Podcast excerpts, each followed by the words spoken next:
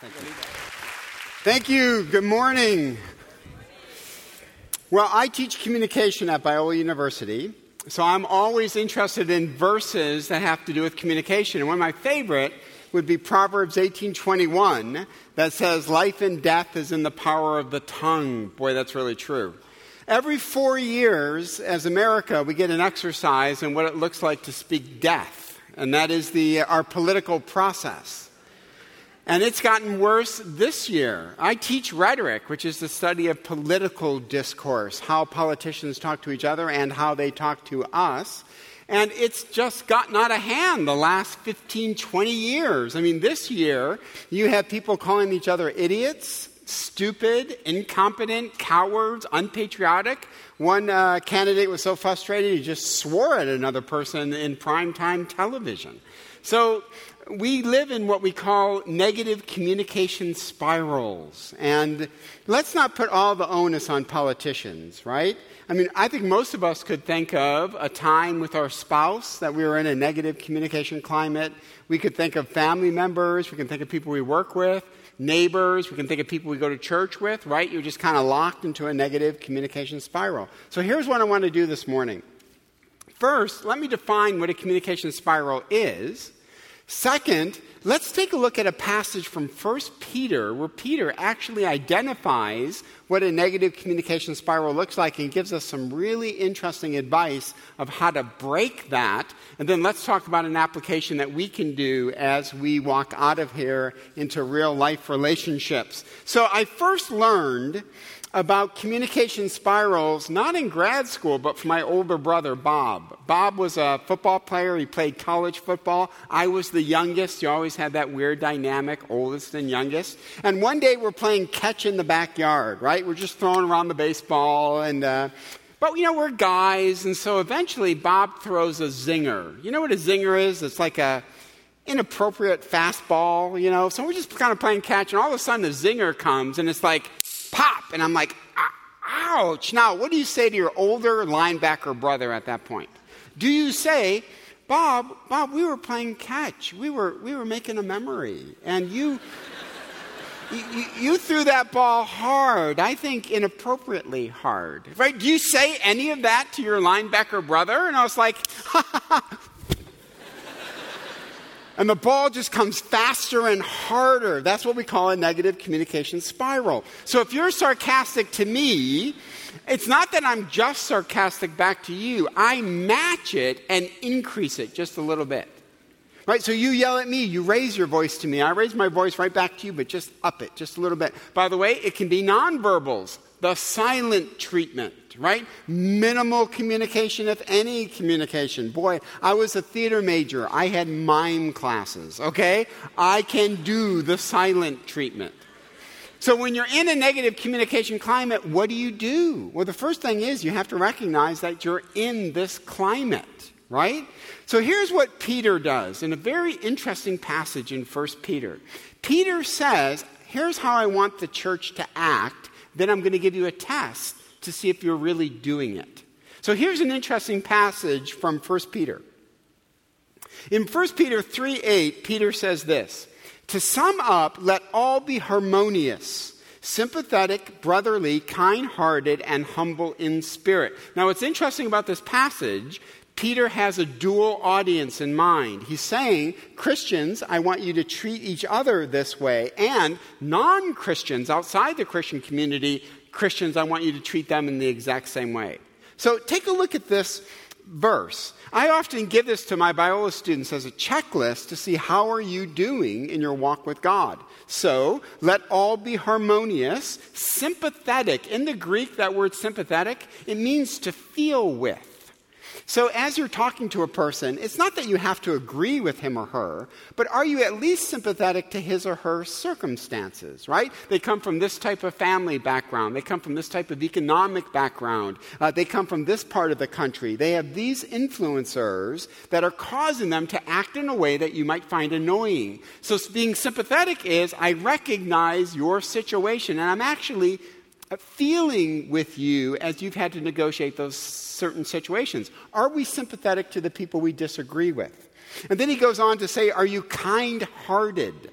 Right? We're not enemies. If you watch today's political process, you tend to think we're enemies. No, we're all Americans trying to do this very interesting test called democracy. We all belong to the same church. We all belong to the same community. Are we kind hearted and brotherly towards each other? I love that he sticks in humble in spirit.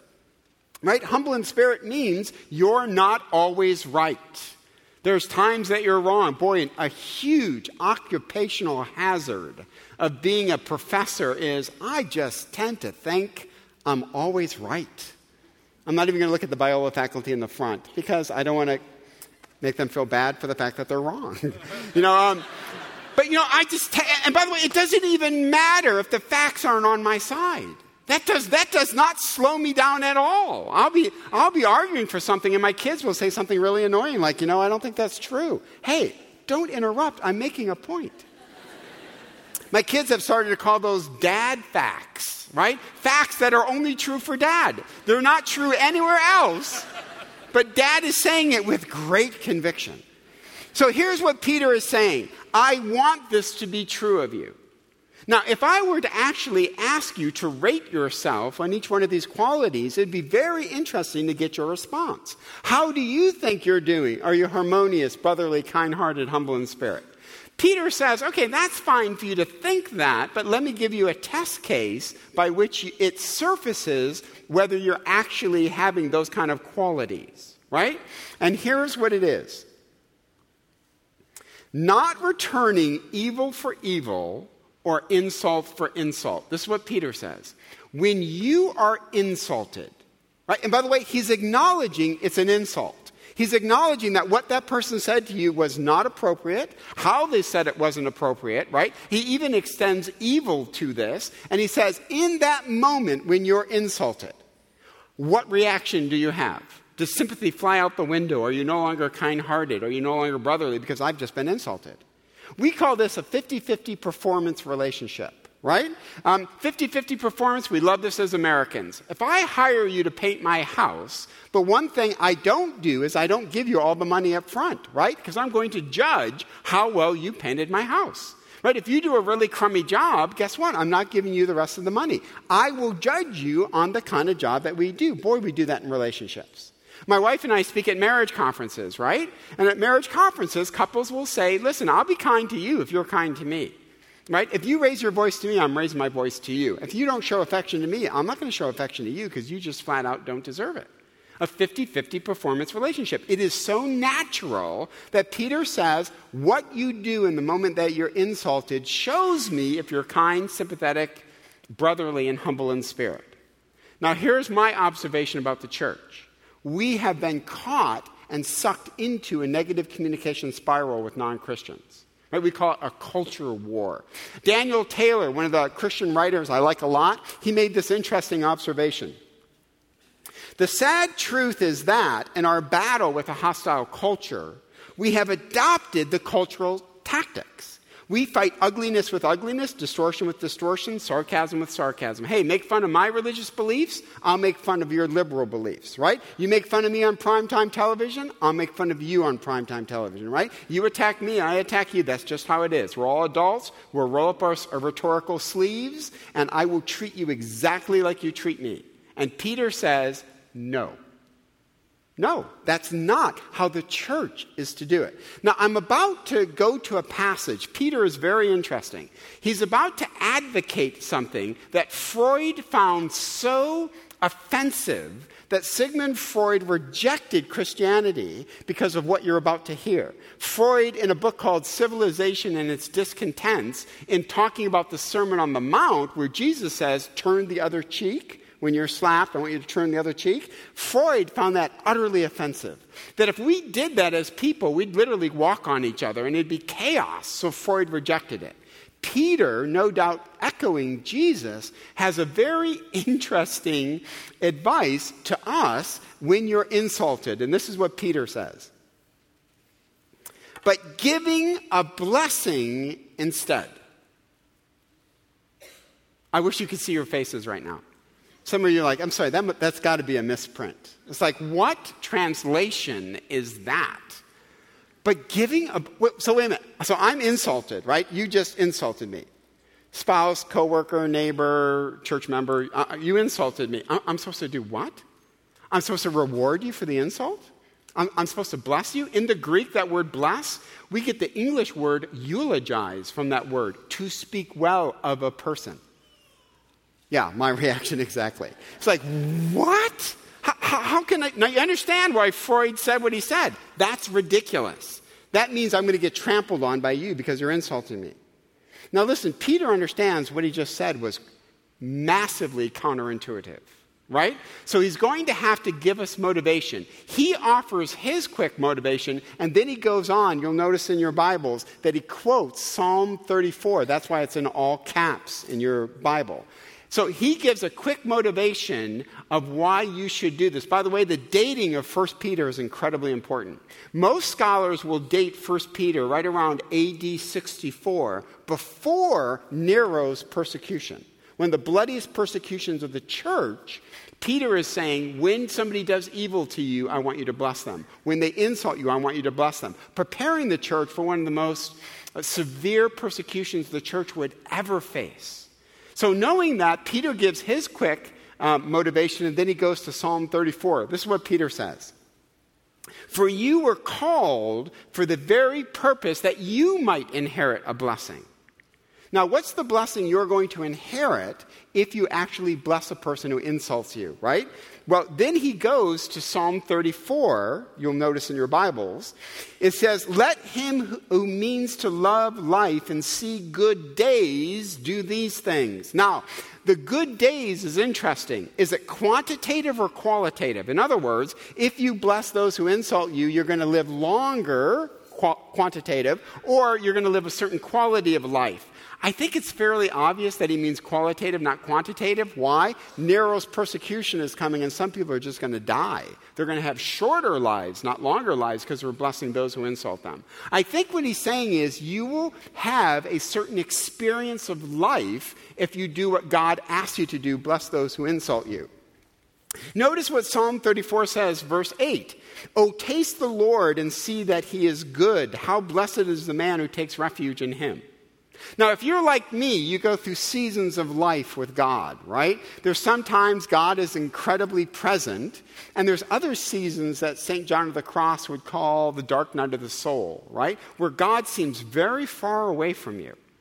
Now, let me be really honest.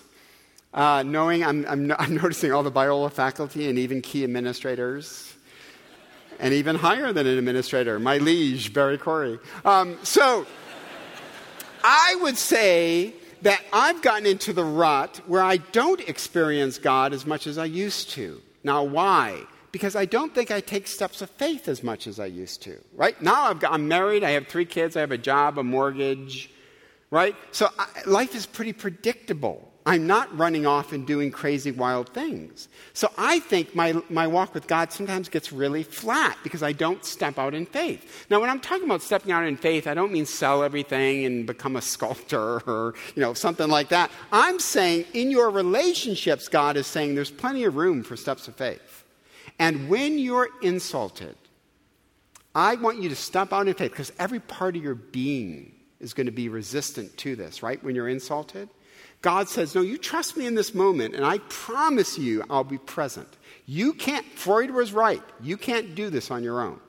God is going to have to infuse you with his presence and his power for you to do what, what Peter is about to advocate. Now, fortunately, in Psalm 34, which he's quoting, there are four things we are to do when you're insulted. Here we go. Number one, Refrain, he quotes Psalm 34 refrain your tongue from speaking evil. Oh, isn't that true? Somebody says something, it's snarky, it's sarcastic. You raised your voice to me, and immediately you have a response locked and loaded, right? I did stand up comedy in college. I'm locked and loaded, right? I'm just like, oh, I'll say you're coming from you. That is just rich. You just, right? And it's right there. Here's first thing Peter says Stop what you're about to say. Stop it. Do not say what you're about to say. That's really hard. Remember, the very fires of hell, James says, comes through the tongue. right? So, what you're about to say, don't say it. It gets even more complicated than that. My psychologist friends tell me, yeah, saying it is bad, but thinking it is equally bad.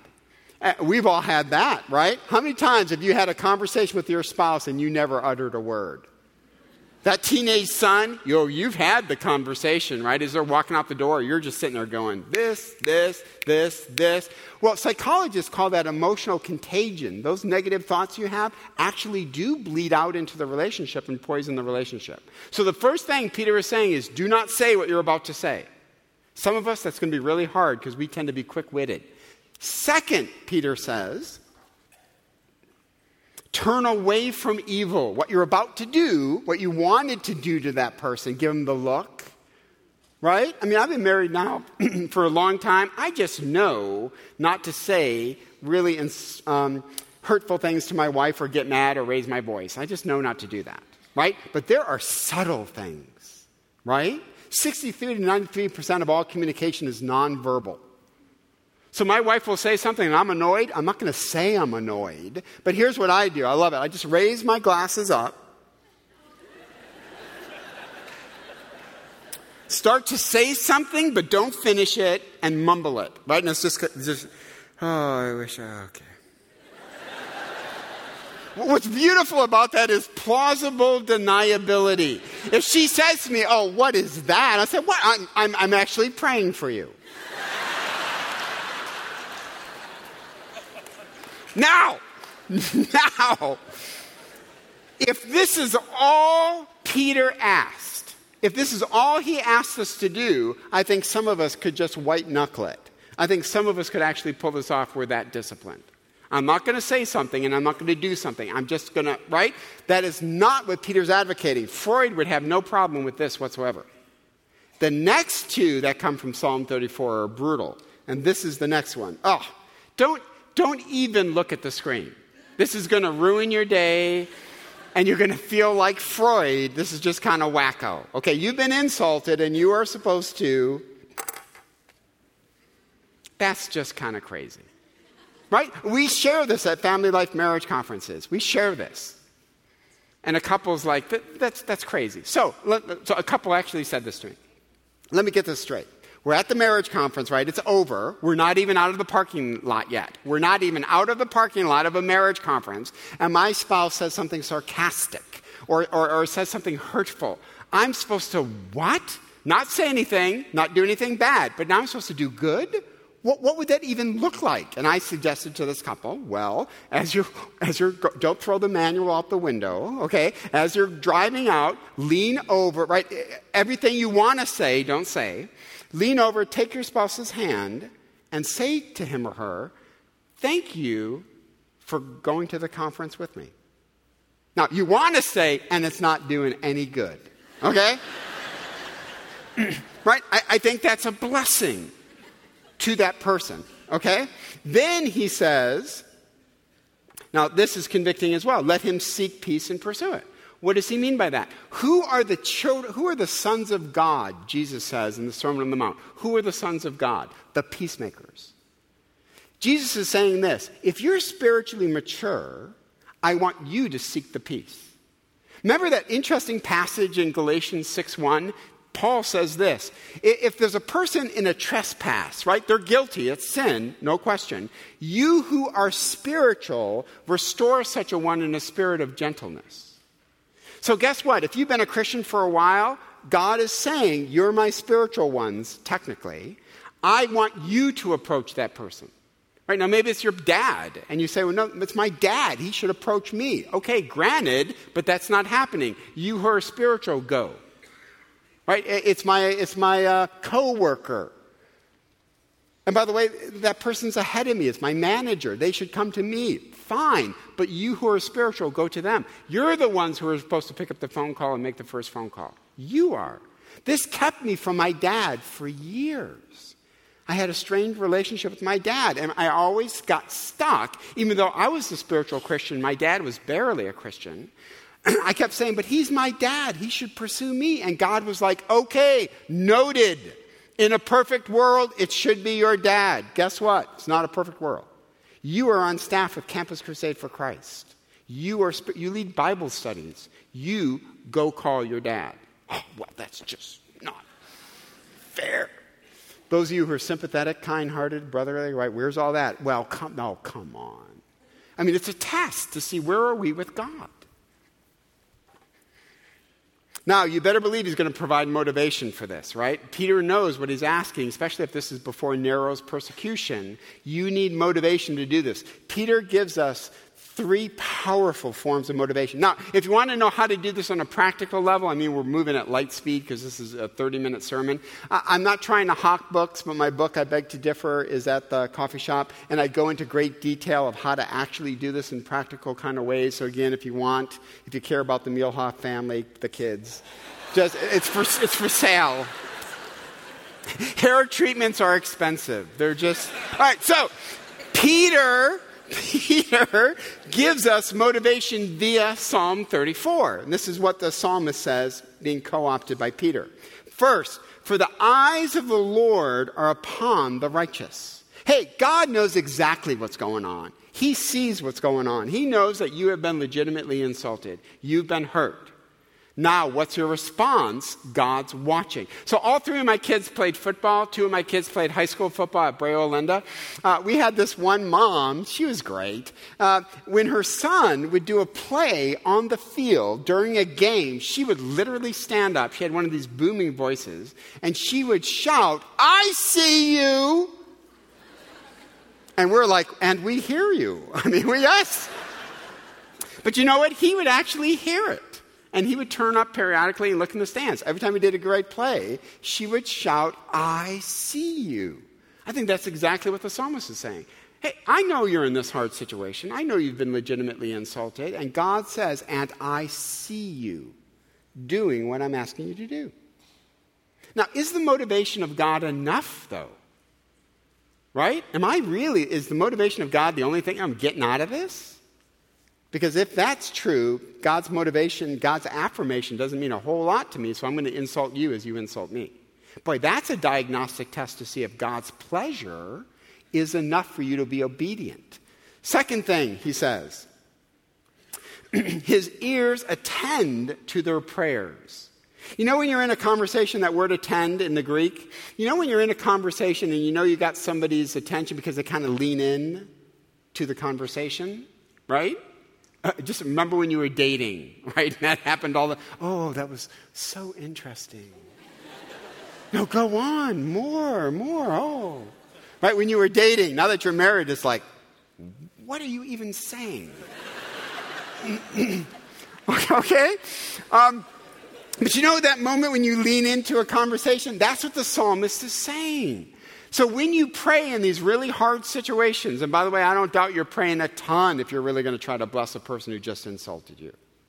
God leans into those prayers. Not that he doesn't hear other prayers, but he's, I think, especially going to show you his presence in those moments when you're praying, God, help me to bless a person who doesn't deserve it. And then here's the, here's the important one the face of the Lord is against those who do evil. Listen, God is not going to let that person just get away with it. See, we often want God to just zap a person, right? They're acting inappropriately, God, change them. And God is saying, No, I will change them, but guess what? You're going to be the change agent.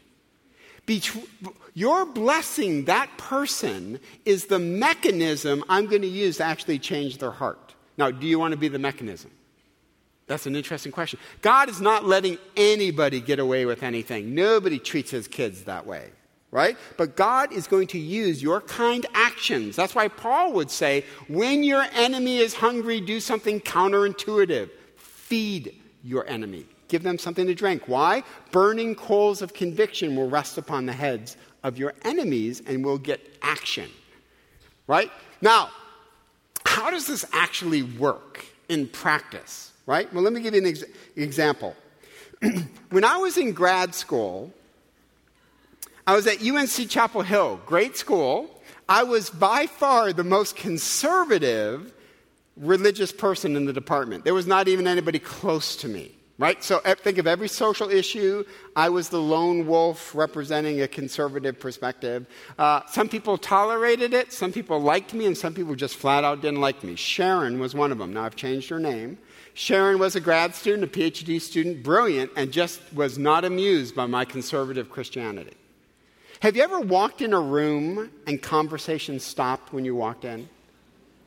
Uh, or worse, you walk in and people start to laugh and look at you when you walk in. Well, Sharon was talking negatively about me every chance, even to faculty. A friend of mine who wasn't a Christian grabbed me one day and said, Man, what did you do to Sharon? She is like, it is relentless what she's saying to you behind your back. And I got mad. I was like, How dare you? We're supposed to be grad students. We're, we're grad PhD communication students, and this is not appropriate, and why don't you just act like an adult, and why don't you apply some of the stuff you teach students? All of that went through my mind, and I was locked and loaded and ready to go. Right? Then don't you hate it when the Holy Spirit shows up? So one day, we had one of the top departments in the entire country. We had a copier that was possessed by Satan. We had a copier that did not work. It was crazy. So, Sharon, if you're a PhD student, every year you get evaluated by faculty, and it's hugely important whether you get your PhD. Well, Sharon was going to teach a three hour class. There was no break, and then she was teaching the class in which she was going to get evaluated. You had to hand them packets of notes so that they could review your notes as you were lecturing. Sharon is now late to her first class because the copier just won't work. She is literally kicking the copier and dropping profanity everywhere. And uh, I'm sitting there, and I got to be honest with you, I'm just sitting there. and I wanted to say, Sharon, karma. karma. Oh, I'm so sorry. I would love to know what she just did. I'm sorry. Okay, so um, karma. And then the Holy Spirit shows up. And I'm like, you, and the Holy Spirit, honestly, I, I, I've had maybe a handful of times in my life that I felt like God really convicted me. I mean, to the point that I, I, just, you, you cannot not do what the Holy Spirit is saying. And that was one of them. And the Holy Spirit said, You need to go bless that woman and help her.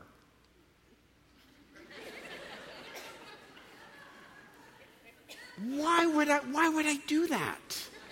And then you hear Jesus. Oh, that was a low blow. Jesus.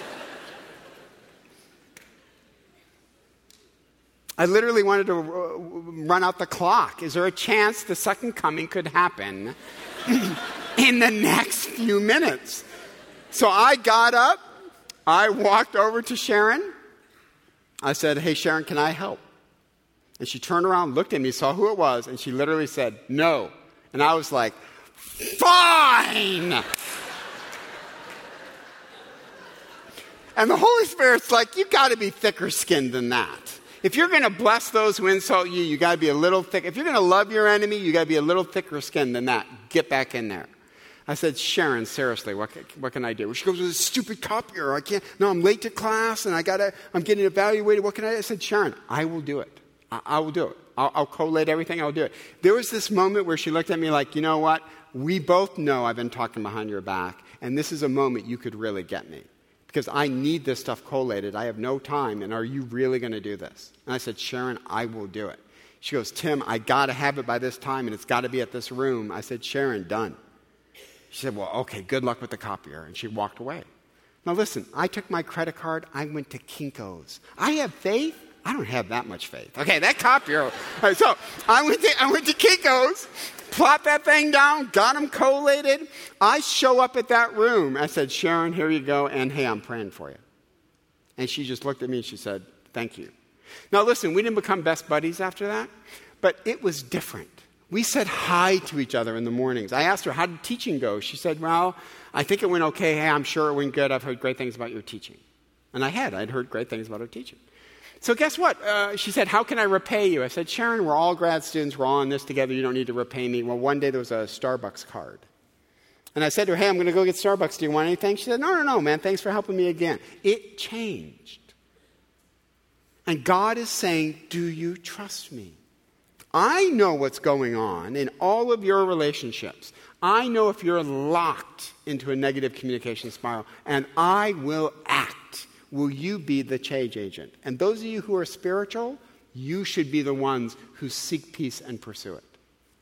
Now, Peter gives us one last motivation, which leads into a very practical moment we're about to do. Here's what he does he quotes and refers to Jesus. Isn't that interesting? Jesus is our model. So look what he says. While being reviled, he, Jesus, did not revile in return. He's talking about him being crucified. While suffering, he uttered no threats, but kept entrusting himself to him who judges righteously. Our whole sermon is in that passage. While being reviled, the Son of God did not revile in return. Are you not glad I'm not Christ? If I were Jesus, i tell you what.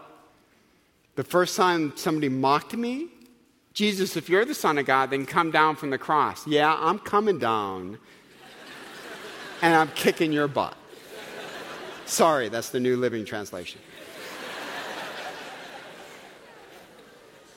But what held him there? What held Jesus on the cross?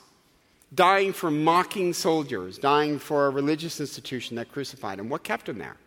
Book of Hebrews tells us, for the joy set before him, he endured the cross. What's the joy? Two things. One, the affirmation of the Father.